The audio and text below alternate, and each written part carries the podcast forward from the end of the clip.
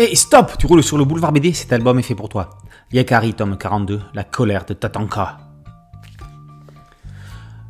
Lors d'une galopade dans la grande prairie, Yakari, arc-en-ciel et graines de bison découvrent un troupeau de bisons.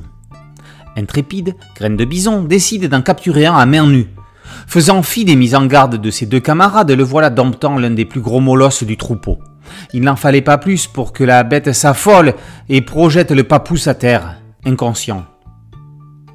Comme le dit le Sachem, son sort dépend à présent de son animal totem qui décidera s'il reviendra parmi les siens ou errera à jamais parmi les esprits. Et qui va aller demander à cet animal totem de sauver Graine de Bison? Yakari, bien sûr. L'univers de Yakari est d'une richesse incommensurable. L'univers de Yakari respire la liberté, les grands espaces et l'évasion.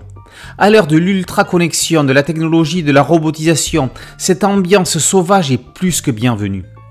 Si Yakari est l'alter ego de tous les petits garçons et ceux qui l'ont été, Arc-en-Ciel est la jeune fille que voudraient être toutes les gamines et celles qui l'ont été.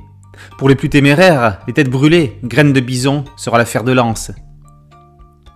Xavier Giacometti est l'homme providentiel du renouveau de Yakari. Le réalisateur de la série télévisée a travaillé 15 ans dans l'univers du Sioux.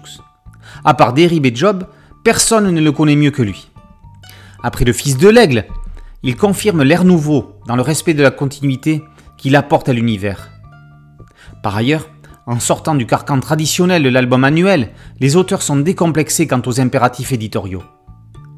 Yakari n'a plus besoin de ça pour avoir du succès. Il a dépassé cet impératif. Il est entré au panthéon des héros mythiques depuis des années. C'est merveilleux pour lui, c'est merveilleux pour nous.